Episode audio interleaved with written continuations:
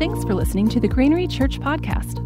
For more information, head to granary.org.au or follow us on social media at the Granary Church. I went to a Baptist high school, and at this Baptist high school, the subject of doctrine was really important. What's doctrine, you might ask? Well, it's, I guess, what you'd say is Christian studies today. Um, so for years 7, 8, 9, and 10, we went through fairly in depth through some of the books of the Bible and looked at all sorts of things around theology. So it comes up to the uh, to time to think about prayer. And uh, one of the teachers who was teaching us used this acronym ACTS, A C T S adoration, confession, thanksgiving, and supplication. Now, I don't know why the word supplication was used, uh, except for sometimes acronyms are so important, you want to keep that together. But um, supplication was simply this idea of asking. I don't know why we didn't use the word ask, but um, some people will use supplication, some will say asking, some will say petition, but it's all this idea of a type of prayer where you're asking God for something. So we're, we're learning about acts adoration, confession, thanksgiving, and supplication, which was great. Really good things. I mean, it's echoed in the Lord's Prayer. But it was a really interesting thing is that in the middle of this doctrine lesson, there was almost this sense of the first three types of prayer are to be engaged with all the time, but you want to be careful about how much you engage with this idea of asking God. It stuck with me for many years. It's almost like devaluing this idea of asking. I don't know if you've maybe experienced something like that. Um, it's not hard to experience this. There's a whole bunch of worship songs out about maybe 10 years, 20 years ago, and they, a lot of them were about God, we want you for who you are and not what you can do for us. And when we think about songs like that, uh, I think the intent is great. But anytime we devalue this idea of asking God, we can actually set up this economy in our heads where we're like, we can do as much worship and confession and thanksgiving as you want, but be careful how much you ask God. And I think that is where that's a really challenging thought for us to think through. And you might maybe even subconsciously have that sort of two tiered way of thinking about prayer sitting in your mind or your heart. If you've ever uh, interacted with uh, an atheist in an online forum, you probably experienced this little bit of pressure as well. Often you'll be referred to as a God botherer. It's this idea that Christians bother God by asking him stuff all the time. So maybe you felt a bit of pressure around this as well. I know sometimes when I think about living in the first world and what some of the things we ask God for, we can feel sometimes maybe a little bit of pressure of like, oh, is it right to ask? I mean, I know of people who over the years have asked God and, and prayed about and told me about things that we might think, hmm, maybe that's a little bit excessive. So that sometimes sets up in our heart and our mind this idea that asking prayers are to be devalued a little bit, or they're not quite as important as adoration and praise and confession and thanksgiving. But I feel like the Bible wants to push back a little bit on that idea of these two levels of how important these prayers are. And if you might say to yourself, oh, not me, that's, that's not me. I, I feel fairly shameless or empowered or bold around this idea of asking God. I just want to just get you to pause for a moment and think to yourself, when was the last time that you asked somebody a big favor? Not just a, something that they could easily do, something that was really going to cost them. I'd be surprised if you didn't have even just a little bit of nervousness in your heart as you approach that person and ask this favor. Because it almost seems like there's something that's in us that we do struggle with the idea of asking. Um, our cultural context is we live in a, a country that, in many ways, is the element of being self made and independent. We, we, really, uh, we really value those things of being able to be to make things happen. And in many ways, we devalue the idea of having to ask. There's something that makes us feel maybe a little bit weaker, or there's something that it's just hard to come to the point of asking. So, today, what I want to do is just share some thoughts I have around this idea of prayers, of asking. And how do we, how do we push back on any sort of cultural ideas that in some way they're less or they're inferior or they shouldn't be entered into? And actually pick up a biblical understanding of a God who's constantly asking us to ask Him. And that's where I want to go today. So come with me on a journey as I look at reframing th- three different thoughts around this whole idea of asking. The first one, the first uh, point that I really want us to consider today is this remember who you're talking to. I don't know if you've ever heard that saying before. Often it's used as a rebuke. You know, if, um, if a child is rude to an adult, you might hear this phrase of just remember who you're talking to. And it, it's meant to shock and to stop and to pause and to think. But I want to use it today around this idea of remember who you're talking to when you're asking God for something. You're not asking somebody for their last $20 when you're asking God for something. You're not asking someone who's just barely making ends meet. It's really important as we think about the topic of asking prayer to think about who it is we're actually asking. So it's good to think about God, his nature, and his character at this point. A couple of things that might be helpful. They're helpful for me. When God set up the universe and the system of the universe, He's out there and we're here. And He would have been well within His rights to set up a universe and a system by which He didn't communicate with humanity. He'd still be God and we'd be human, and there'd be this sense of distance. But He didn't even set up a system like that. He set up something where He revealed Himself to humanity. And this is, this is incredible. God would have been happy and content and content within himself and the Trinity to just continue through time and space. But they decided to self reveal. And this self revelation of the character of God, particularly when it comes to around the need for humanity to ask God for things, is, is astounding. He is relational. So he wants to use the idea of asking to draw you into a deeper relationship with him. He is all powerful. There's not a single prayer request that he's heard that he's not like, hmm, I didn't see that coming and I'm not sure what to do about it. He's well resourced. I don't know if you've heard that, that Bible verse, he owns the cattle on a thousand hills. Well, that's just a drop in the ocean to what he really owns. Every atom on this planet he thought of beforehand and somehow out of nothing created it. When we're talking to God, we're not asking for his last $20. He is so well resourced. And the other thing that I want us to consider is this idea that he is asking us to ask him. Matthew 7, verse 7 and 8 says this Ask and it will be given to you, seek and you will find, knock and the door will be opened to you. For everyone who asks receives, and the one who seeks finds, and to the one who knocks the door will be opened. Just taking a step back from that to understand what this is really saying, there is a God in the universe who set up a system in which we need him desperately. And into that system, he says, I'm asking you to ask me to do things that you can't do.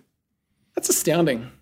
It gives me a moment to pause and think, I want to be careful about devaluing this idea in my heart, in my mind, of asking God things. I, I feel really comfortable praising. I feel really comfortable confession and thanksgiving. In fact, they've become bedrocks for me. But you know, there's sometimes where I'm a little bit like, hmm, should I really ask God for this? And I think God wants us to reframe this idea and remember who we're speaking to the God of the whole universe, who owns everything and is asking us to ask Him. In fact, there's this sense in this in this these verses here that he asks us in three different ways to keep asking him. And then, as you delve back into the original language, there's this there's a, sense of the, the mood, the tone is of that of present continuous. So, the idea, and if you look at the New Living Translation, they actually spell it out exactly as what I'm going to say here. But it's this idea of when you look at ask and it be given to you, it's not just ask, it's ask and keep on asking. So, if you're a parent of little kids, I don't need to illustrate this in any way for you because little kids know what it is to ask and keep on asking. It's like there's no shame at all when they want something. They know how to ask and to ask and to ask, and to the point where you can feel like, ah, I'm just going to answer just to get a little bit of peace and quiet. Well, this is the sort of image that God gives us. all resourceful, all powerful. And he says, I want you to ask and then keep on asking and ask to the point of where you can't ask anymore around the things that you need and things for the kingdom move forward. That's a powerful thought. Remember who you're talking to a God who is all powerful and all resourced. You're not asking him for his last $20. You're asking him for whatever it takes for his kingdom to be manifest here on the planet Earth. The second thing that uh, I think is worth thinking through this idea, and I found I found this helpful, is that asking is the pinnacle of humility. Sometimes we sort of a little bit like this. Oh, who am I? I couldn't possibly ask. Who am I? And actually, what's happening when we say things like that, who am I to ask? It's actually this false humility because the focus of that sentence is actually, who am I? So it's actually that, that thought is all about me and not about who he is. I think false humility manifests itself in a way of saying, Who am I? I couldn't possibly ask. And God, what humility is, is completely the opposite. Think about our resources to get a job done. As humans, sometimes if you've if you've grown up with means, then this can be tougher for you because sometimes it feels like, man, I have got what I need to pull off the things that God's put in my heart to do. But if you haven't, then you're very aware that you don't have what you need. But the, the truth is this in order to see the gospel to go into every single nation, to see everything that God is desiring the kingdom to do across this planet, we don't have the resources for that. He does. So, this idea of true humility is actually saying, I don't actually have what I need. I'm very needy, but I know one who has all those resources. And I think that's what true humility is. True humility is actually saying, I don't have what I need in order to get the job done. I'll go and ask the one who is all powerful. I'm limited in power. I'm limited in resource. I'm limited in ideas. I'm limited in, in the ability to execute things but there's one who isn't. As a self funded missionary many years ago, I found this out in a really uh, not so much painful way, but just it became so true to me. As a self funded missionary, at times with YWAM and at times church planning, the method we'd use would be write letters to people who probably had more resources than us and ask them to help us do the work of the kingdom. And I've got to say that um, I didn't really enjoy that process at all. It was probably some of the most anxiety producing and humble, humility producing moments of my life. As you pen this letter with this incredible, almost utter dependence saying, Help me. I didn't really enjoy it very much. But, you know, it did help me to realize I was still full of a whole bunch of pride. But it also made it really clear that this idea that God has all resource and me asking him is actually the pinnacle of humility. And that's the place where he wants us to be. Completely and utterly saying, God, unless you come and move in this moment, move in this resourcing moment, then I've got nothing. And it's a beautiful place to be. So asking is actually at that most pinnacle point of humility where we understand that God is completely resourced and we are under resourced, and we come to Him and ask. The third thing that I just want to talk to you about, and just spend a few more minutes on this, is around this idea in Luke 18, verse 1 to 8. And you can read along. I'm in the new, um, the NIV, if you want to follow along. So I'll give you a moment just to find that. And I'm just going to look at this whole idea of, I think, probably one of the most important things about asking prayer. Now, you know, you could talk about asking prayer for hours and hours on end. There's so much in the Bible. There's so many stories of God answering, asking prayer.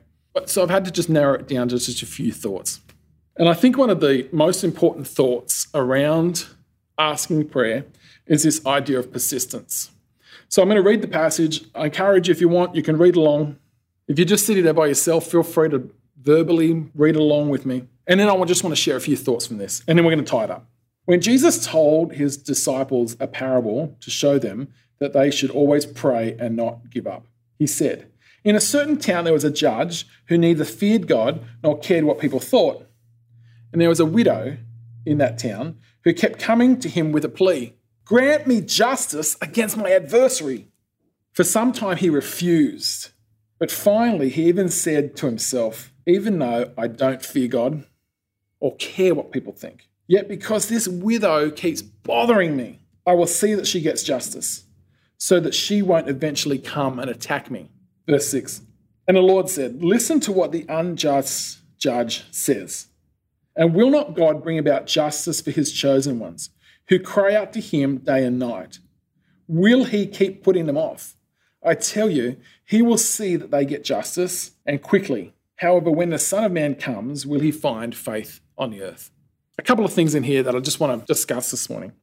The first one is that, um, that Luke makes it really clear what this parable is about. Now, lots of parables in the Gospels. Uh, you're sort of left with, um, it could be about this and it could be about that.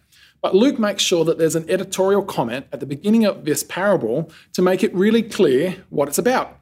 Uh, at Bible College, we were discussing this parable one time, and there was lots of different opinions about what it was saying. But you can't actually go past the author's editorial comment. And it's basically saying this he's saying that this parable is all about that we should pray and not give up. So, as far as Luke is concerned, what Jesus is talking about is this idea of when you ask for something, you need to keep asking for it and keep asking for it and keep asking for it. So, for Luke, he's saying it's all about persistence. Now, this is, I guess, compared to other qualities that we might say are really important for asking prayer. So, the next passage after that, we won't go into it, but the next passage after this, uh, Jesus tells a story about going into the temple and somebody prays with a bit of pride and someone prays with a lot of humility. So, it's couched in there. And so, you might say, yeah, humility is an important thing. It is. Or you could even think about the wider context of the Gospels, in which the Pharisees were often praying to be noticed by people. So there's a whole bunch of different characteristics that we would say is important for asking prayer. What Luke has wanted to say in the midst of that context is the idea of perseverance and asking and keep on asking is a paramount thing to seeing prayers answered. The second thing I'd say about this is that um, it's a parable, and so the analogy breaks down a little bit. So it's important at that point, and I've heard people say, well, God is like the judge. Well, God is a judge, he reveals himself as judge. But in this circumstance, the parable breaks down a little bit in saying that no, you can't say that God is the judge. It's tempting, but he's not, because as Jesus tells this parable, he's making it very clear that this judge is actually very much the anti the characteristics of God. Doesn't fear God, doesn't, doesn't listen to him. And then in verse 7, he says, and will not God bring about justice for his chosen ones who cry out to him day and night? So it's this comparison of comparing an earthly judge who didn't fear God with God himself. So that's a really important thing to understand in this passage that the judge is not God. Now, I've heard people say this uh, I'm not going to ask God for X because I know what he's like. He'll give me Y. I'm not going to ask him to go here because I know what he's like. He'll make me go over there. And to that, I'd say it's a very flawed understanding of the character of God. It's completely flawed. In fact, it's almost like bringing in worldviews of other gods and deities and imposing them on Jesus. It's not what he's like, it's not his character. What this is trying to say is that the God we serve is so much better than even this earthly judge. So we should ask more. A couple of more things in here that I just think are worth noticing. It says here, those who cry out to him night and day. It's an interesting verse, this one. There's this idea of when we ask, we cry out to him night and day. I don't know if you've done much crying out to God night and day. Um, I've been uh, maybe a few times in my life in all night prayer meetings. Uh, they were fantastic, but I mean, I was exhausted by the end of it. But could you imagine praying non-stop the time? This, this verse, actually, this verse in Luke 18 has fueled prayer movements across the planet. Things like um, the, the next series we're going to do in our Connect groups, we're going to look at this prayer course. It's from the guys who started 24 7 prayer in England. And this verse is one of those important verses for those movements across the planet because it says this idea of those who cry out to him day and night. There's this spiritual warfare element to it, which the next series we're going to do on spiritual warfare, so I won't steal thunder there. But it's an important thing about this idea that when we ask, it's not just us and God, but there's also spiritual elements in there as well that go to battle around our asking. We're going to have a whole series on that, so I won't steal that. A couple more things to notice here is that the inference around this prayer is justice focused. And when we think about justice focused prayers, then God's will is so clear. God's will is so revealed in his word, the word of God. It's so clear around justice prayers. He wants to prevail on a justice perspective. But not every prayer that we pray when it comes to asking is necessarily a justice focused prayer. And so it becomes this whole thing about what about other needs? I do think at this point we can take the context of a justice focused asking and widen it to a wider asking of whatever we need because there's other passages in the Bible that talk about your needs and the things you resources you need. So, yes, this passage has got a justice focus, but I think the rest of the gospel encourages us to think about more than just that. Mind you, there are outer barriers as well. The Bible tells us that if we're asking all the time for our own selfish gain, then we shouldn't expect God to answer those prayers. So there is a point by which asking outside of stuff that is gospel focused and needs driven is something that is not to be encouraged. Last couple of things. Verse 8 just says this, and verse 8 feels a little bit like, oh, how does this fit in here? It feels like it shouldn't even be included. But it says this However, when the Son of Man comes, will he find faith on the earth? And I think the way we understand this verse is that God is looking for a people who will 24 7 cry out to Him, asking for justice and for resources to be poured out, asking for the kingdom to come. And that God's intention is that when a Son of Man comes a second time, he'll come into an environment by which the church has captured this idea of 24 7 prayer and constant asking. And what faith looks like in this context is continuing to ask. I, I grew up with some uh, some people in the Word of Faith movement, I think it was was called. Anyway, and they would say to me, when you pray for something and ask God for something, pray once and never pray that prayer ever again, because otherwise you're moving in the opposite of faith. And when I was young, and so I, didn't know how to critique that very well. But I actually, more now, I think when I look at this passage and this idea of that faith is manifest in the persistent asking of God for his kingdom to come in areas of justice and also areas of provision for the kingdom to manifest. That is what faith is continually asking from a place of humility to one who is completely resourced. The Moravians were a, a small group of Christians who, in the year uh, 1727, started a 24 7 prayer movement. They just signed up one hour each, 24 hours and you think, um, I think they, they might have been responding to a passage like Luke 18. Anyway, they didn't just pray for a few years, they didn't just pray for a few weeks, they didn't just pray for a decade or two. The prayer meeting actually went unbroken for 107 years. So from 1727 to 1834, they prayed non-stop for 107 years, asking God for pouring out of his spirit upon the planet. And from that prayer movement was one of the greatest missionary movements that the planet has ever seen. God delights in answering prayer, and He delights in answering asking prayers. He delights in answering asking prayers that's full of humility, understanding who He is, and full of persistence. So, I guess as I finish now, and I just think about this, is there something that you stopped praying about that God once had in your heart? Is there something that you put down through disappointment or through maybe your faith felt like it got small? Is there something that you put down that God wants you to pick up today? I can think of some of the prophetic words God's spoken in my life. I can think about some of the things I used to pray passionately for, but something happened. Something dried up in me. Something became stilted. And I think the call of God to us today is to think about what are the things that we laid down that were perfectly within his will and we stopped praying about. We stopped moving in persistence to see these things happen. I love hearing stories about spouses who prayed for 20 years and the other spouse got saved and, and things like that. It's, it's, it's a really encouraging thing. But what would have happened if the day before breakthrough they stopped praying? See, the day before breakthrough for you will feel like just any other day. It'll feel like a day where there's ups and downs. It'll feel like there's day, maybe dis- disappointments and discouragement. It'll feel emotional like any other day, but you don't know that the moment of breakthrough might be just one day away if we persist.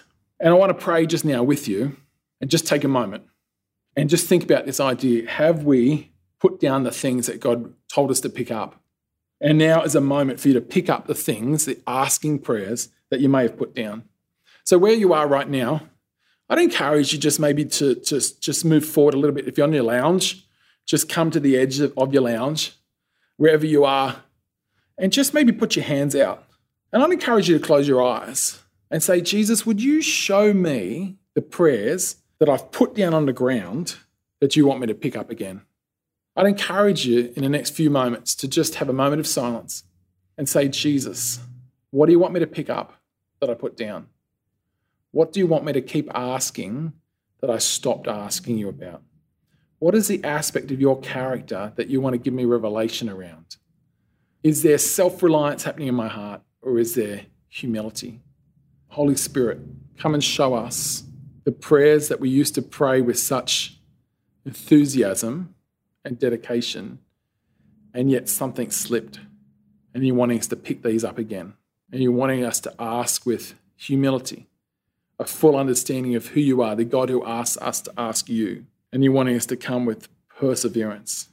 We want to thank you, Father, that we never know the day of breakthrough until it comes. Give us a renewed perseverance in our hearts. In Jesus' name, amen.